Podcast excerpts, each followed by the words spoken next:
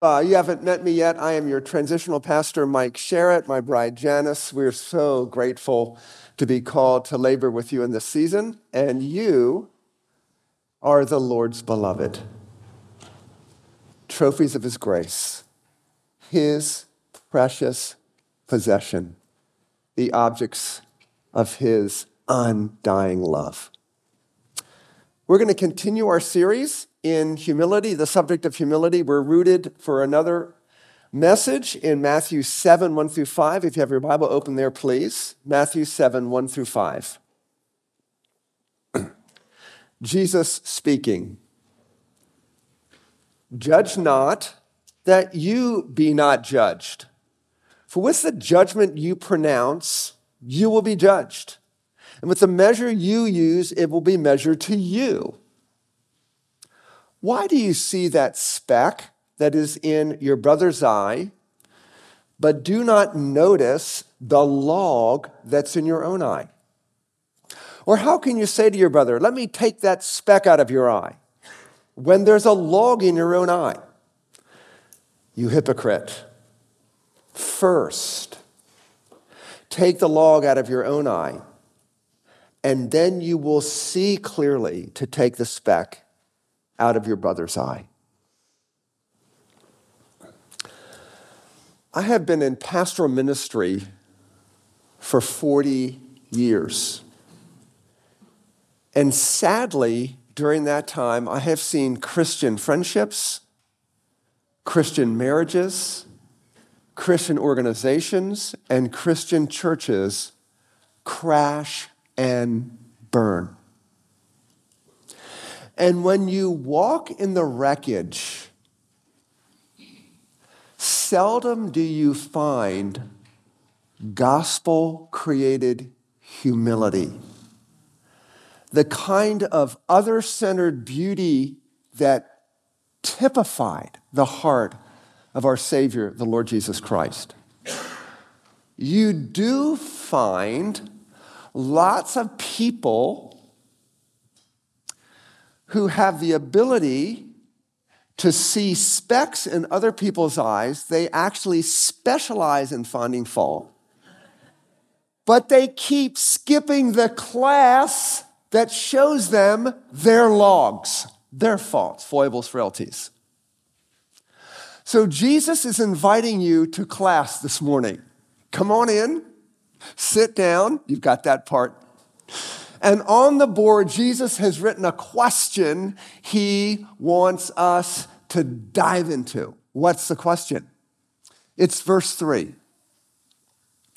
Why do you see the speck in someone else's eye, but don't notice the log that's in your own eye? He is saying, the occasion of spotting what's wrong with other people is an opportunity to look through a window in your own heart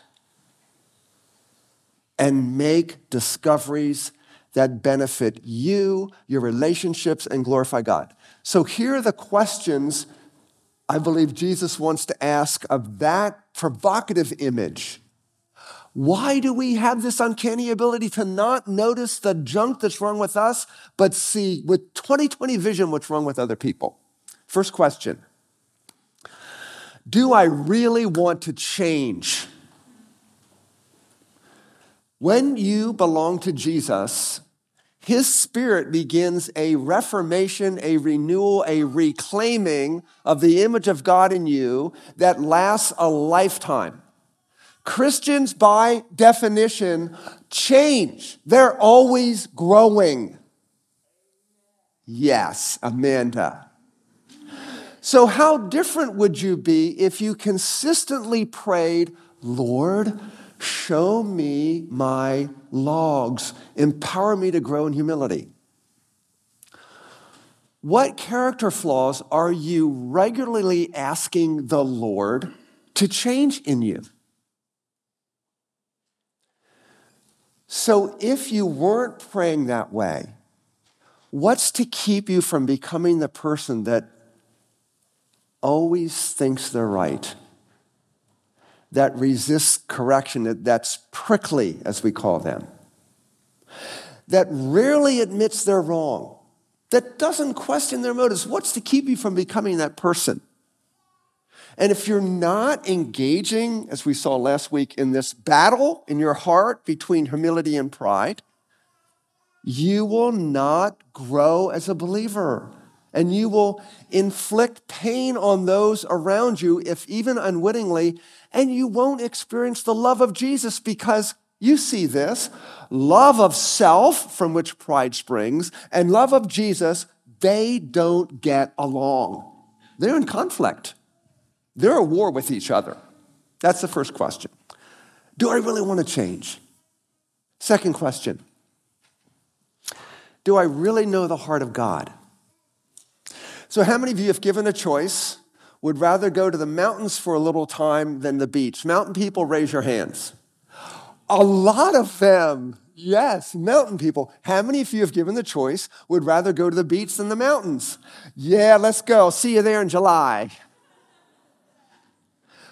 Where's the place God loves to go? He loves the humble heart. Listen to the words of Isaiah 57 15. Isaiah 57 15.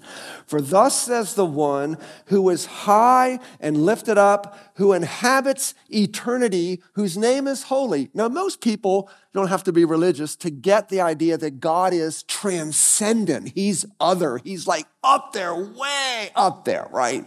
Most people get that. We don't have a problem with that. And here's the one who is that, who says, What?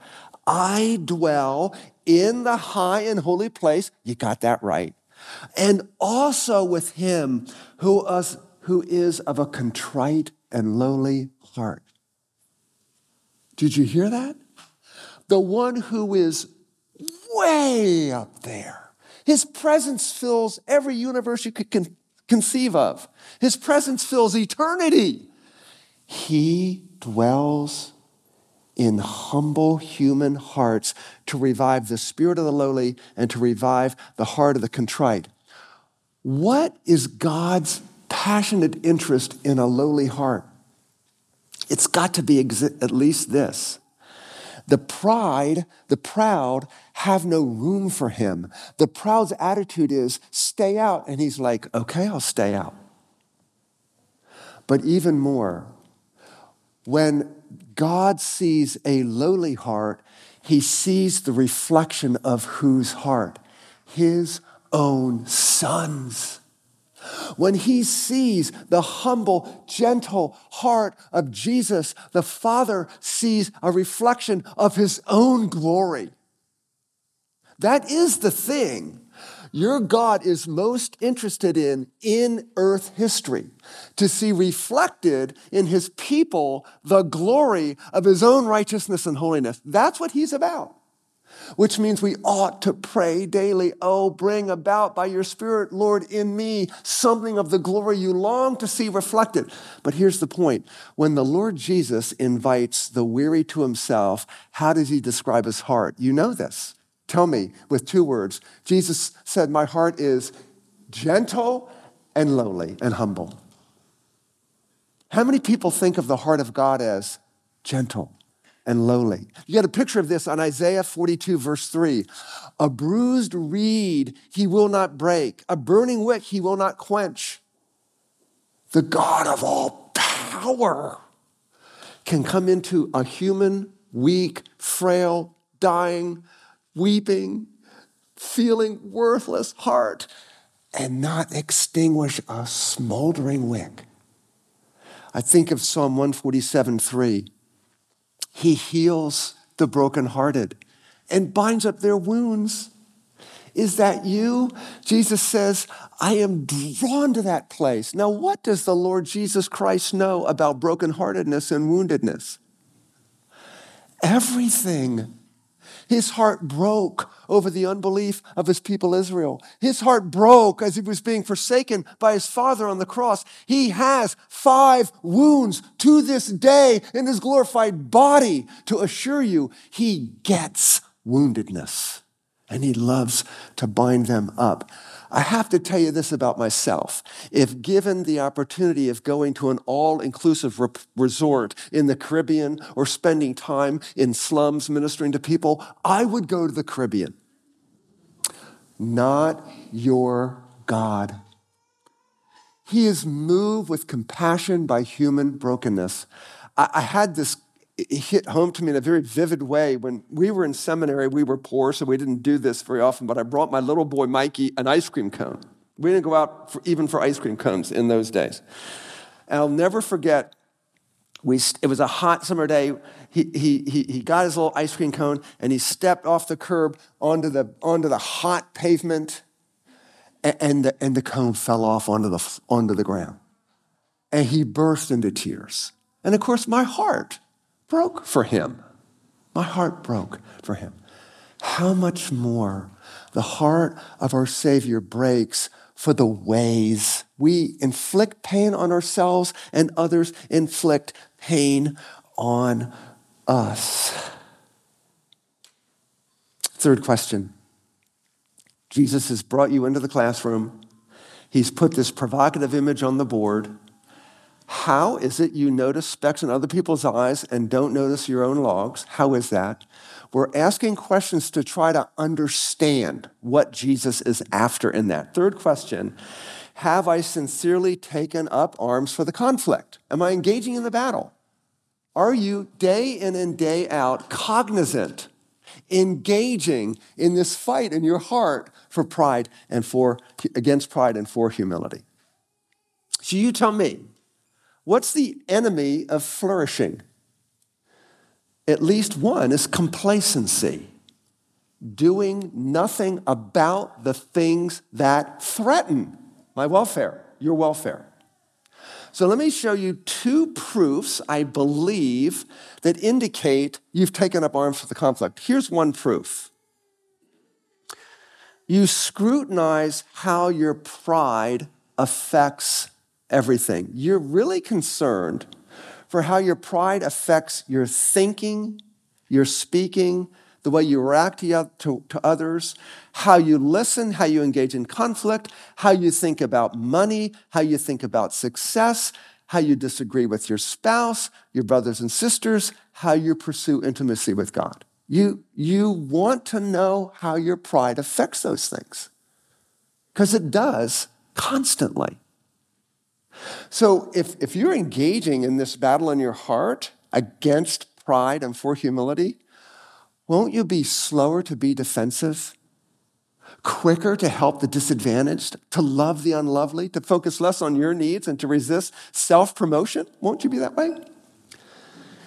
Here's an example in my life from a very good friend I met when he was in the Darden School at UVA and had a, a very, very successful career with Bank of America rose right to the top.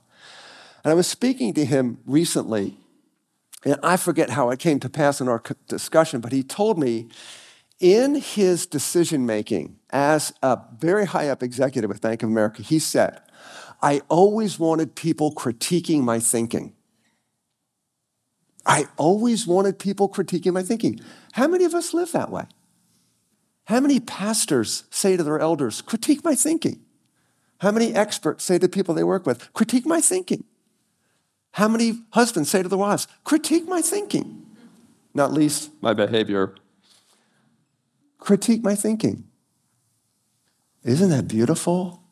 Isn't that a safeguard against falsehood?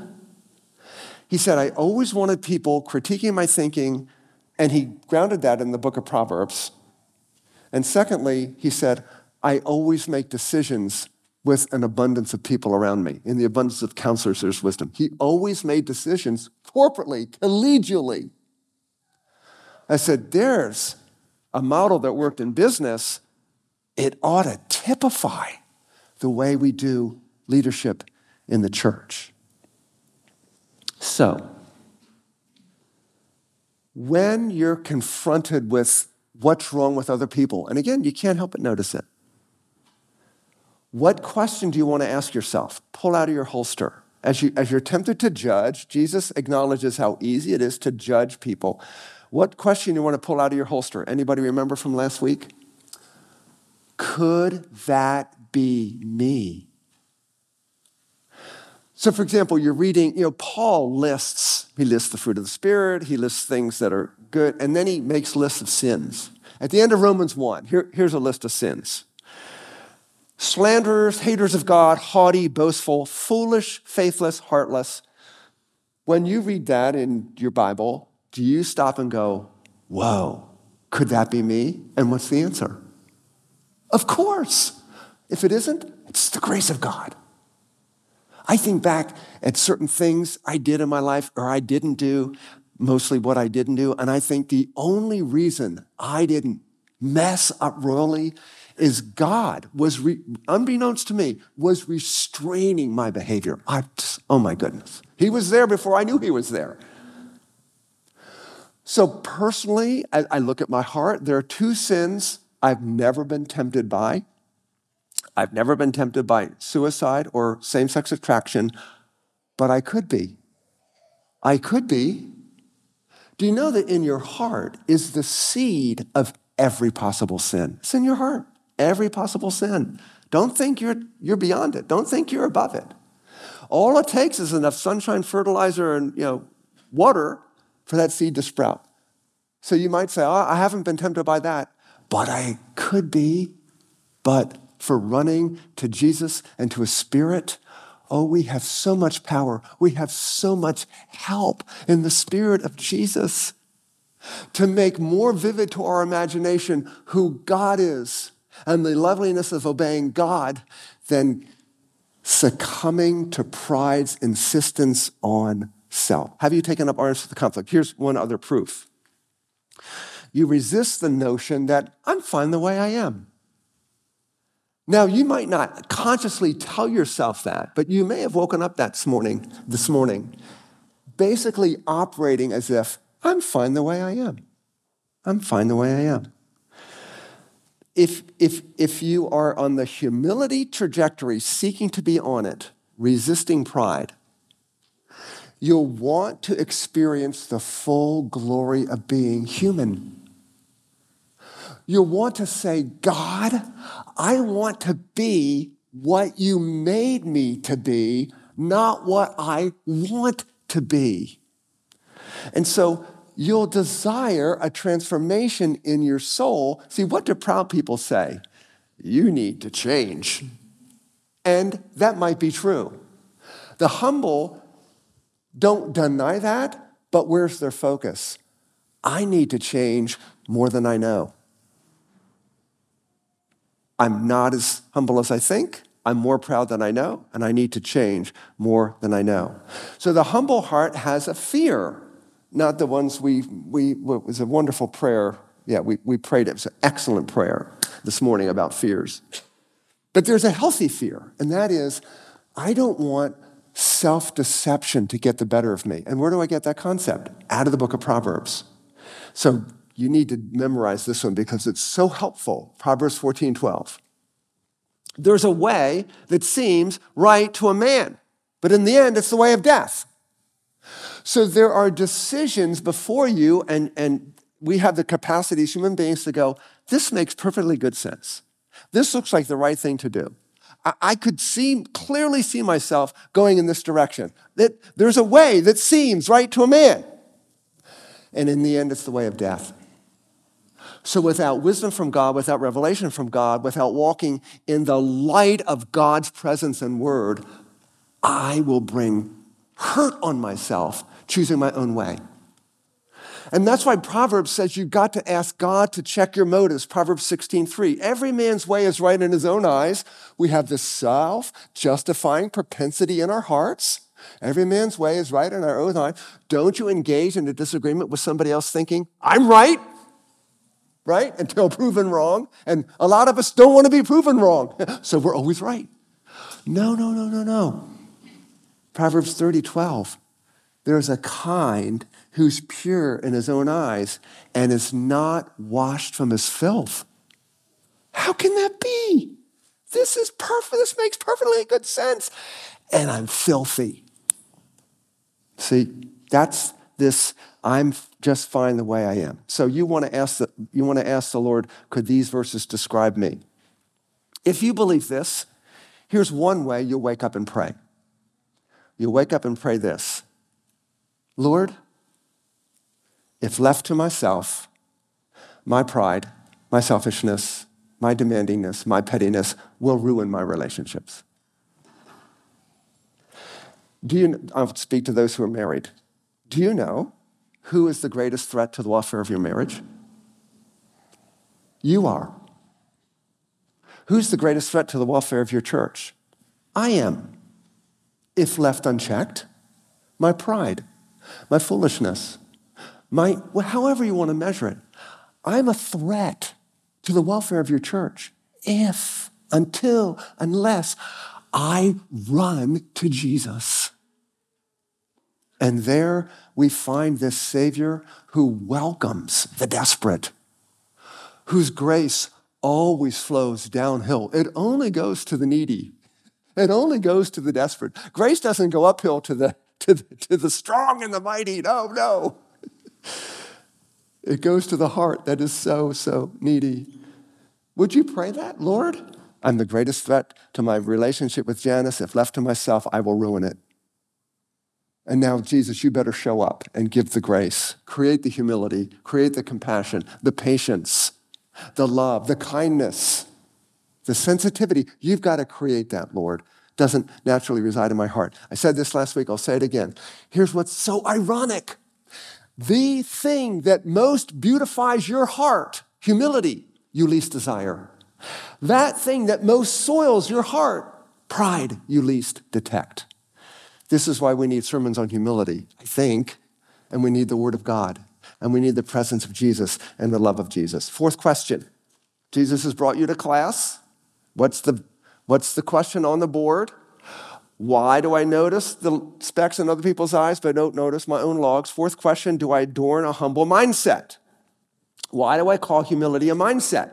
I'm thinking of Philippians 2, where Paul writes, Do nothing from selfishness or selfish ambition. That, that makes sense. But with humility of mind, count others more important than yourself. Humility of mind. Humility looks up at the value of others as more important than me.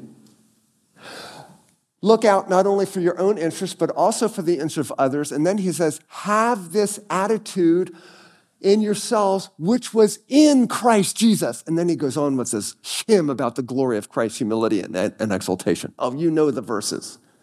But it's so clear for Paul there that humility is a mindset, a way of interpreting reality. And I'm going to review last week.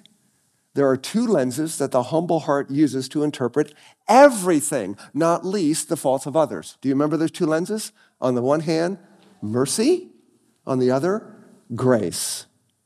You don't want to make sense out of anything in your life, do any decision making, nothing. You want to view everything through the lens of, I've not gotten what I deserve from God. Mercy. Oh my goodness. Jesus took the condemnation in my place. God is never giving me what I deserve. I'm not getting what I deserve. It should stun us. Grace, I have received far, far, far, far more than I deserve. God has been so, so, so good to me. So, seeing through those lenses, the humble heart is quick to credit God with everything good, quick to take blame for anything that isn't, you find a particular blessing bringing joy to the heart of God, bringing joy to others, and you resist self exaltation. Maybe this will illustrate it for you, seeing with the eyes of, well, not seeing with the eyes of humility. I had a skin cancer thing a number of years ago and had to drive from Lynchburg to Charlottesville to see the doctor for the final checkup. And I show up at, at the appointment, let's just call it 10 a.m., and I'm waiting 10, 10, 10, 20, 10, 30. How am I feeling? Pretty impatient. Uh, we have a saying in my family Sherrits don't wait. Well, I was waiting, and I'm a Sherrit. So, you know, I'm, I'm not happy. And uh, so, you know, the doctor's office, you got, na- you got children's highlights and National Geographic. So I pick up National Geographic, open to the center page or whatever. And here's this full, full page picture of this war torn area, this war torn area in the world, just devastation, and people, you know, tattered. And, and, and I felt like the Holy Spirit said, Mike, why aren't you there? See, I was viewing my waiting for the doc with the lenses of pride, which is deserving and demanding. I deserve better than this. I demand what I think makes me happy. That's pride. I was not viewing my situation through the lens of humility, excuse me, through, uh, uh, through mercy and grace. And the Lord needed to arrest my heart. Take off those pride glasses, buddy. I mean, it's just this little, I already knew my scar had healed, but uh, all right, maybe, maybe that's helpful to you. It's interesting that one of the Hebrew words for humility was also used in that culture for a pipe or a conduit. And doesn't that imply you're just a vessel of God's grace? Just a vessel. Doesn't Paul say that in 2 Corinthians? We have this treasure, the treasure of the gospel, in earthen vessels, just, just clay jars. Last question. Do you embrace, do you live by the replacement principle? Do you live by the replacement principle? What is that? In the Garden of Eden, a couple things were patently obvious to Adam and Eve. One is we had nothing to do with everything we're enjoying right now. We didn't create the trees, we didn't create the fruit, we didn't create the ground, we didn't create paradise. Oh, it is beautiful. We had nothing to do with it. And we didn't create ourselves. And everything we enjoy about this setting, we had nothing to do with. We're simply here enjoying it. And we've been given this marvelous stewardship by God to make something terribly significant with it. At least that much is imminently obvious to Adam and Eve. Inexplicably, they determined that they knew better than God how to find happiness in that setting. We can fashion life on our own terms, not God's. And so they usurped, they stole as an act of cosmic treason, they exchanged God centered life givingness for man centered death. Can you imagine the grief in the heart of God? They exchanged life giving God centeredness with death producing self centeredness. And so it's so ironic, beloved, that pride seeking to replace God inferior, dependent, limited man trying to overthrow superior, sovereign, unlimited God. Okay? So, what is sin? Sin is man putting himself in the place of God. What is salvation? God putting himself in the place of sinners. See, your sin, my pride, has earned a just judgment. And Jesus Christ came to this earth to undo that. So on his cross, he offers a replacement to you. He says, Let me take your place for the judgment, for the death, for the hell your sins deserve.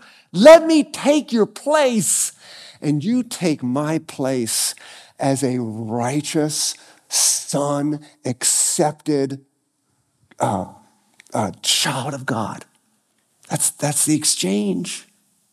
Paul put it this way in 2 Corinthians 5:21, God made him who knew no sin to become sin on our behalf that we might become the righteousness of God in Christ. This is the gospel. It's the grace and mercy of God to not spare his son, but to give him up for us all.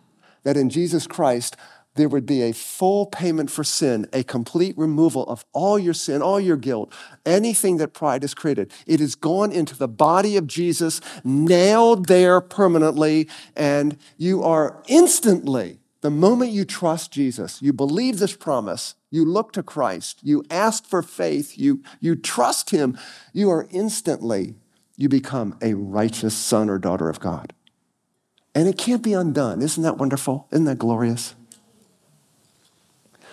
So the humble relish in that grace and mercy constantly, and it never gets old.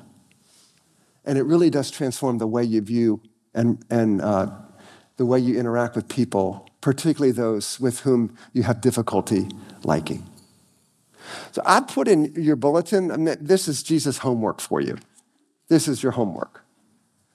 Um, we're not going to go over this now because I've probably gone too long, but these are some little uh, ironic pithy aphorisms, I guess would be the technical term, little sayings that seek to contrast the proud and the humble. So you want to get this out and have some quiet time with the Lord. And what question do you want to ask? Could that be me? Proud? That could be me, but for grace. And by grace, humble? That will be me as Jesus pursues me and works in me and transforms me into his beautiful image. Let me pray for you all. Thank you for your beloved Jesus. Thank you that you pursue us to make us like yourself.